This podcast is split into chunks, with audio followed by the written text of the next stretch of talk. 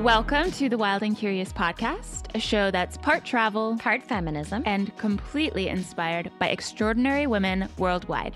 I'm Teresa Christine. And I'm Suzanne Schmetting.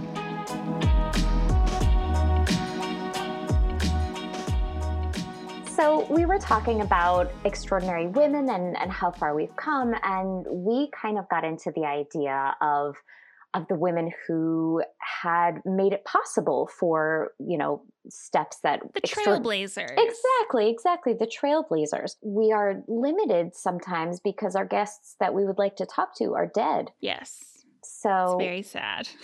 we will never be able to interview susan b. Anthony. Never. So we talked about like doing these we've just been calling them history women episodes and so we've got a couple more of these in the works. And I wanted to talk about Nellie Bly. And I actually found out about Nellie Bly through a drunk history episode. and as I was doing more research and like finding out who this cool lady journalist in the late 1800s in New York was, there's actually a book written about her. And as we'll find out, like as I've discovered and you've discovered, Suzanne, through reading through the book, Uh, like everything that is in this episode of Drunk History is like taken from his book, right. from Matthew Goodman's book. So as entertaining as that episode was, I was just hooked and I was like, I need to know more about this woman. And that's why we're focusing on her today. Our guest today is Matthew Goodman, the author of multiple books, including 80 Days, Nellie Bly, and Elizabeth Bisland's History Making Race Around the World. He's going to be talking to us all about Nellie Bly. Uh, Nellie Bly was an American journalist who told her newspaper editor she could go around the world just like Phileas Fogg did in Around the World in 80 Days, except she could do the journey in less time at 9:40 a.m. on November 14th, 1889, and with only 2 days notice, Nellie Bly was sent on a groundbreaking trip around the world, bringing Jules Verne's book to life.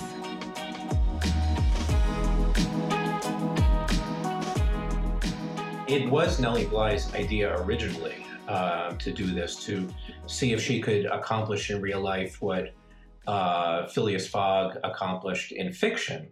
Um, and as you say, she went to her editor the year before and proposed it to him, and he said, "It's impossible. Uh, you know, with no woman can go without you know twelve steamer trunks and and." Uh, and the idea of going of a woman going around the world unchaperoned was just anathema. You know, this was a time in journalism when women weren't really allowed to go across, women reporters weren't allowed to go across the city hmm. unchaperoned by a man, much less around the world unchaperoned by a man. You know, women reporters were not supposed to go out at night uh, by themselves. They weren't supposed to go out in the rain um, because that was considered unladylike. So this idea was really, it, it was just impossible. And the, the editor said to her, uh, only a man can do this. And Nellie Bly said, very well, you, you send a man and I will, I will uh, go myself and I'll beat him. And she left the office having gotten the promise that uh, if they were going to send anybody, they would send her. Uh, so a year later, what's happened is that the the circulation of her newspaper, The World, which was run by Joseph Pulitzer, uh, the eponym of the Pulitzer Prizes, their circulation had begun to go down. And they were looking for something that was a quick kind of shot in the arm of publicity. And they knew instinctively, they understood that the idea of their star girl, as she was known, their girl reporter, um, going around the world would be a huge uh, boon for publicity. So they said to her, uh, you know, we'd like you to do it. Can you can you leave on Friday? and she said to them, according to her, she said, I could start this afternoon uh, if you need me to. Ah, so awesome. Ugh. And I mean, like, there's so many, there's so much commentary in your book that includes uh, perspectives from other people on Nellie Bly, and she's described as plucky. I love um, that word. Plucky. Well, I mean, like that's a very plucky answer, you know. Like, I, and I know it's the wrong time frame, but I, I just imagine it and like, oh, I'll start right this minute. Um, but you know, so so you spent so much time getting to know her for this book. What what is your commentary like? How would you describe her? You know, she is, uh, a, you know, an amazingly admirable person in a million different ways. Uh, she's a complicated person, and I think that she's been, um, in a way, caricatured. Not in not in a bad way necessarily, but you know, she's she's seen as being, uh, you know, this plucky, as you say, you know, this kind of plucky, you know, daring uh, you know, young woman, which she was, courageous and so forth. She was also very competitive, which made her very good as a reporter. You know, uh, it made her kind of difficult to be around sometimes, mm. um, but it made her a very good reporter. She was very ambitious. This was a time when there were very few women reporters who were not stuck on the women's pages of the newspaper you know you know writing about tea parties and and and child rearing and recipes and so forth. Nellie bly refused to do that. You know when she was assigned to the women's page of a newspaper she quit rather than do it. She wanted to prove that she could do all of the reporting that a man could do. Um, so she was very ambitious. And you know, don't forget, this was a time when most newspaper articles had no bylines. You know, they were unsigned. Uh, Nellie Bly always had a byline on her pieces. And not only did she have a byline, her name was often in the headline um, of, of the article. So it would be, you know, Nellie Bly learns to ride a bicycle. Nellie Bly, you know, uh, you know, takes up boxing. Nellie Bly goes dancing, whatever it might be. Oh wow! So she, you know, she was very conscious of herself um, as um, as a as a uh, like a persona. As a persona, that's exactly right. Uh, as a persona, so that was extremely unusual uh, for a woman at that time. So I would say, you know, that she was, you know, daring, courageous, admirable, ambitious. She had, a, you know, an instinctive sense of what the public wanted. Uh, she was competitive. She was impatient. She was tough talking. You know, she was no nonsense. Uh, she was deeply competitive. She was a complicated person, but the, the, the sum total of all of those characteristics you know, was someone who was really um, one of a kind and and someone who is really worth uh, celebrating today. Yeah, and it makes sense that she would be the person who would push for doing a trip like that, the way that you describe her.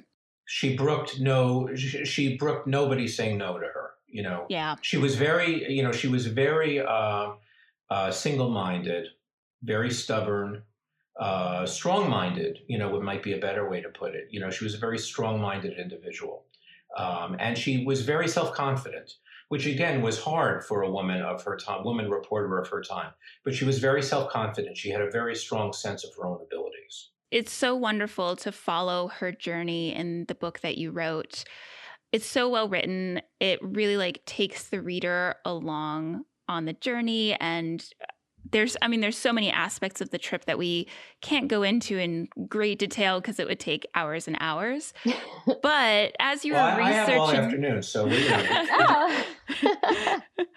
um, but as you were researching like is there an experience that you felt stood out as one that was just super memorable or something that is i don't know something that stood out to you that was very special you know i loved when she first arrived, you know, she she went around the world mainly by uh, uh, ocean liner and railroad train, you know, which were the two uh, great technological innovations of that, you know, for travel of that time period, the steam steamship and the steam locomotive. Um, so she goes across the Atlantic on an ocean liner and arrives in England, and then is kind of hurried across the continent uh, to to make her next ship in Italy but she but she's met in England by a reporter for the World who who asks her if she would like to meet Jules Verne, you know, the great, who probably the most famous writer in the world at that time. Um, and obviously the person who had written Around the World in 80 Days. Um, and he said to her, you know, this reporter said to her, you know, it basically means going without sleep for two days. This is a, you know, basically the beginning of her trip. But she said, that's fine. I'm happy to do it.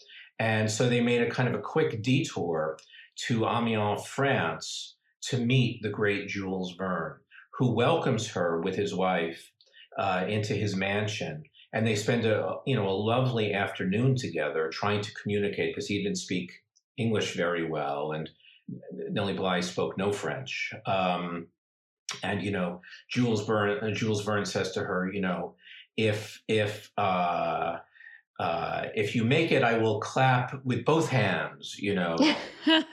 but uh, and you know, he takes her upstairs and he shows her on the the wall of his study the the map uh, of the the you know the of the trip that he set out for his character Phileas Fogg, and and Nellie Bly talks about how she's going to go and it's slightly different than his trip, and he asks her why she's going to do that. Why don't you Why don't you cross India? And she says, because I would rather save time than save a, a, a maiden, you know, which is what happens in the book. Mm. And uh, he he kind of was charmed by her. And when she arrives in San Francisco at the on the last leg of her journey, she's greeted there. The first telegram that she gets is from Jules Verne, you know, congratulating her uh, on her accomplishment. Um, and that was that was a memory that she had that stayed with her for the rest of her life. You know, meeting uh, the great Jules Verne. So I found that to be a, a scene that I, I loved. Uh, I loved writing the, the, these two great writers together. What an extraordinary experience. No, and now to bring it down a bit, what do you consider the low point of her journey? Uh, there were certainly a, a couple. Uh, one was when she was in Hong Kong and she goes to the ticket office. She's ahead of her schedule and she meets the guy at the ticket office uh, and he says, You're going to lose. And she says, What do you mean? I'm ahead of ahead of time. And he says, Time? I don't think that that was her name, Time. And Nellie Bly says, What are you talking about? And he says, The other woman uh, was just here. She's, you know, ahead of you. And it turns out that there was this other woman, Elizabeth Bisland, who was heading in the other direction to try to beat Nellie Bly, which Nellie Bly did not know until that moment because she started out after Nellie Bly. And when Nellie Bly left, she had no idea that there was anyone racing against her. So that was the moment uh, when she's halfway around the world at which she first discovers that she's not just racing against the calendar, she's actually racing against a real person. And not only that, but she's losing. Uh, she's behind by several days at that point. So that was definitely a low moment. I remember Suzanne and I talked about that, how we read mm-hmm. that part in the book and we were like, oh boy, like this is the dark moment, you know? Uh, and and by the way, she uh, she was angry at Elizabeth Bisland for the rest of her life, you know, because she thought wrongly that this was Elizabeth Bisland's idea, and that Elizabeth Bisland was trying to capitalize on Nellie Bly's idea and kind of you know horn in on the publicity and so forth, which wasn't true. But she bore a grudge against Elizabeth Bisland, you know, uh, for a very long time afterwards. Uh, yeah. So that was certainly one, and then there was probably one other one when she was in Sri Lanka, Ceylon as it was called back then, and it turned out that her ship um, had mechanical difficulties and she was basically stuck uh, on the island for I think it was five days. And she was just slowly going crazy, you know, as time was passing. Because, yeah. as she put it, I would rather die than return to New York behind behind schedule. Oh man. So that was really a bad time for her too, because she thought, uh, okay, I'm gonna, I'm gonna lose as a result of this. Yeah, and because she's doing this journey on her own, uh, like a, a female solo traveler, it can get lonely when you're traveling, and so to have the like work pressure and to, you know she's this competitive person and to feel like oh it's not going to happen she she was probably really really down she was really down. You know, the, th- the thing about Elizabeth Bisland, um, and one of, for me, one of the really fun things of writing the book was that there were these two women, each of whom was a really admirable character. Uh, but they were very different, you know, in a lot of ways. And, you know, Elizabeth Bisland was much more kind of literary than Nellie Bly. She was more intellectual. She was more of a uh, world traveler, really. You know, she had never traveled before, but this trip made her into a world traveler. She, you know, traveled for the rest of her life, which Nellie Bly didn't really do. Yeah. And and for Elizabeth Bisland, this was kind of an opportunity for her to see the world uh, which and she kind of fell in love with Japan, and she went back to Japan several times over the course of her life. Uh, for Nellie Bly, it really wasn't like that. You know, she wasn't really interested in seeing the sights of these places. You know, if it had been up to her, she would have just gone straight out, you know, flat out around the world the whole way without really stopping at all. Because for her, it was really about beating this record, you know, and and and coming, you know, and proving that she could do it, uh, that a woman could do it. So for her, at any time that there was a delay or a layover or whatever it is, she was very impatient and you know, kind of, you know, chomping at the bit to to get back on, get back uh, in movement. And she did end up beating the 80 day record. She arrived back in New York 72 days after she departed. Right. And I really appreciate how your book goes into sort of what happens after that mm-hmm. because, mm-hmm. you know, she's basically like a celebrity while she's on this trip. Like she might not realize it, how crazy people are going back home and following her journey. But so she got back and people were like fanfare in New York when she arrived and she goes on this tour to talk about her experience. And then people kind of like didn't receive her very well it seemed. And so they loved her for this moment and then suddenly they didn't. And i'm i'm just wondering like why were people so quick to switch on her like that? You know uh these are really interesting questions, um, and that I thought a lot about when I was writing the book. But as you say, Nellie Bly, when when she was on the trip, was a, a huge celebrity. You know, by the time she got back to New York, having achieved this world record, she was certainly the most famous woman in America. She was arguably, according to the, wor- the world newspaper, the most famous woman in the world. I mean, I don't think she was that, but she was maybe the first female celebrity, or certainly one of the first female celebrities in the United States.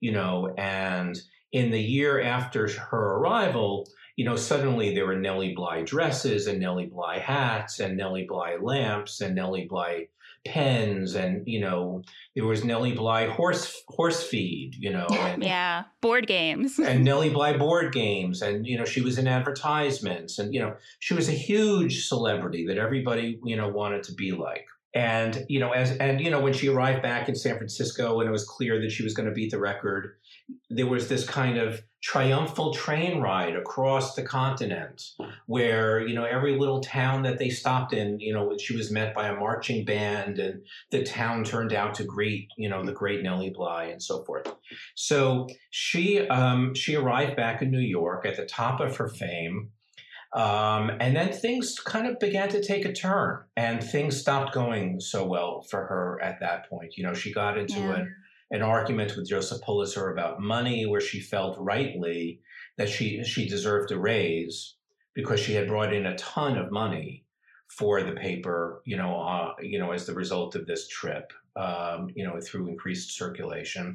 But she ended up quitting the world in this fight over money. And then, as you say, she goes out on this cross country lecture tour, which was what celebrities did back then. You know, there obviously there, were, there wasn't mass media so the way that people got to hear or see celebrities was through these lectures, you know, that mm-hmm. they would mm-hmm. do.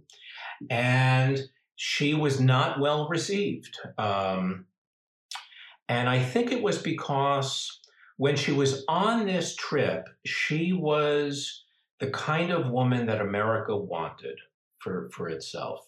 Hmm. She was she was patriotic, you know, she was plucky.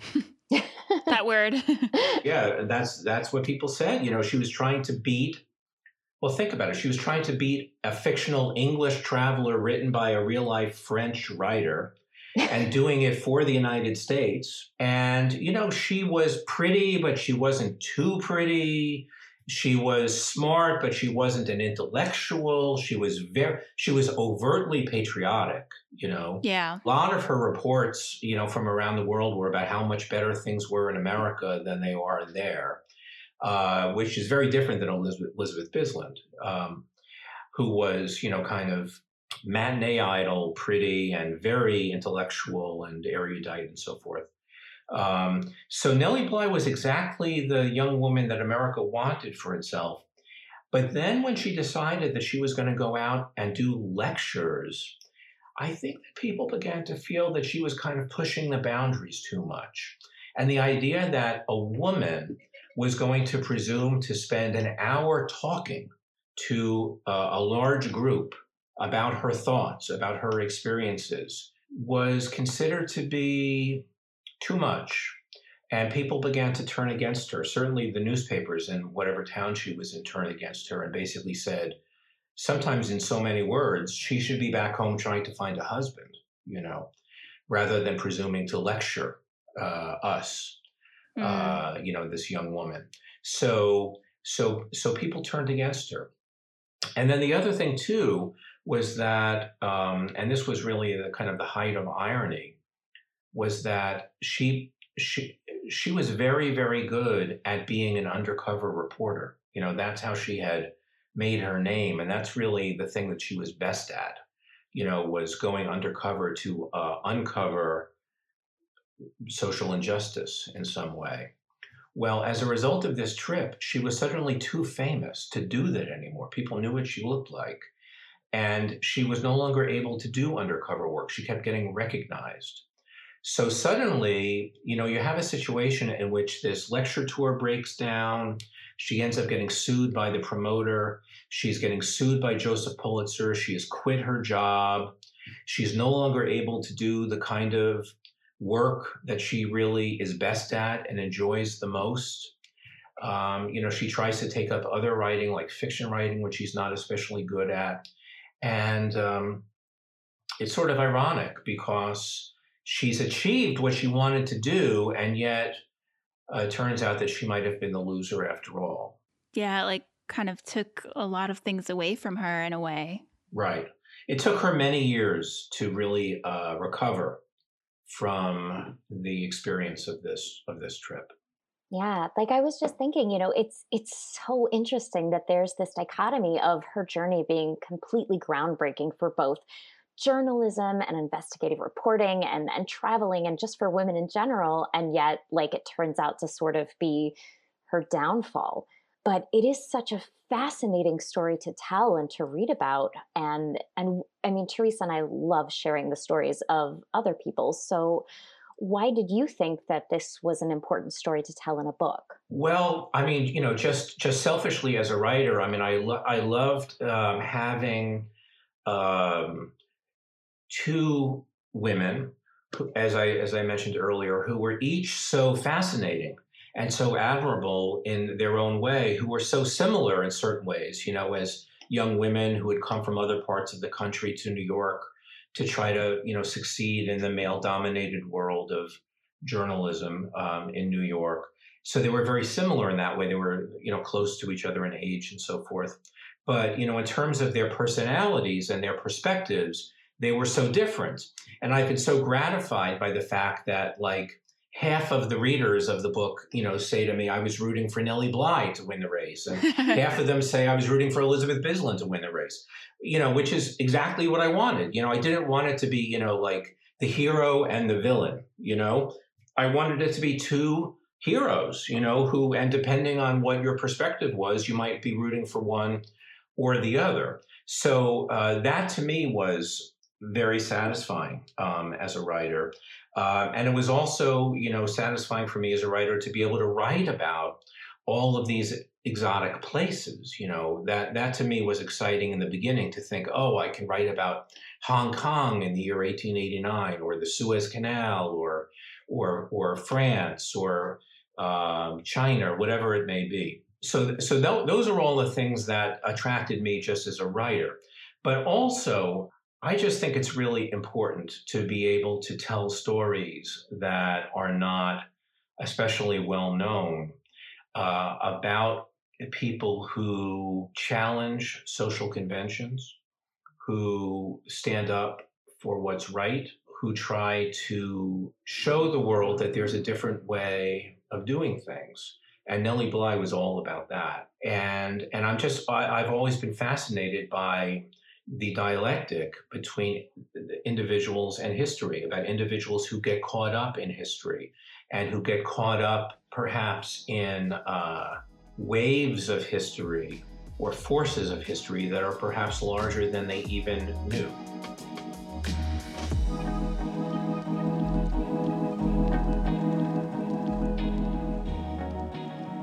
When he was talking about the kind of women these were and the stories that he liked to tell, you know, about trailblazers and people who were who are changing the wave of time that they happen to be in and and you know being of a certain zeitgeist. Like i don't know it it sounds really corny but like i could hear music swelling in my head. Like it was this movie moment where it was like da da da da.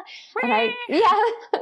And what's wild is that these when you're doing something like that like do you know what you're doing is so phenomenal in the world? Like did elizabeth bisland and did nellie bly know that they would change the way that people view women journalists and women traveling for the like for the rest of time? For the rest of time you know? And and i think also what's so crazy to me is that you know they're, they're these two totally different women. Elizabeth Bisland did not want to be a celebrity, and Nellie Bly like regularly had her name in the byline. But just the idea of of being a celebrity, being a woman, and that you know, like we said, that sort of persona and embodying it during that time, like what an incredible and strange thing. Yeah, I found that to be probably the most interesting part of the book. Like I was like, oh, Nellie Bly's like the Kardashians, but you know, because it's just like people were so into her, and like it, it was painful to read about how they were accepting of what she was doing and they were supportive until suddenly they were like, no, this isn't your place. Mm. The, when Matthew was saying that she was kind of like the first female celebrity in the United States, I can see how that's the case because this wasn't this was before movies. Mm-hmm. Um, and so that was really like the news, like newspaper. That's what people were reading every day and they were following it. And it was, it's a truly incredible story to get to follow. Read about all of Nellie Bly's 72 day, 6 hour, 11 minute, and 14 second journey in Matthew's book, 80 Days Nellie Bly and Elizabeth Bisland's history making race around the world. Check out all of Matthew's work and learn more about him at matthewgoodmanbooks.com or follow him on Twitter at, at mgoodmanbooks.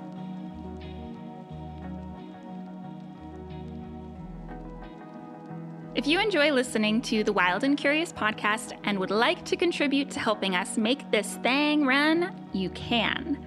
You can Venmo us at The Wild and Curious or via PayPal at paypal.me slash The Wild and Curious.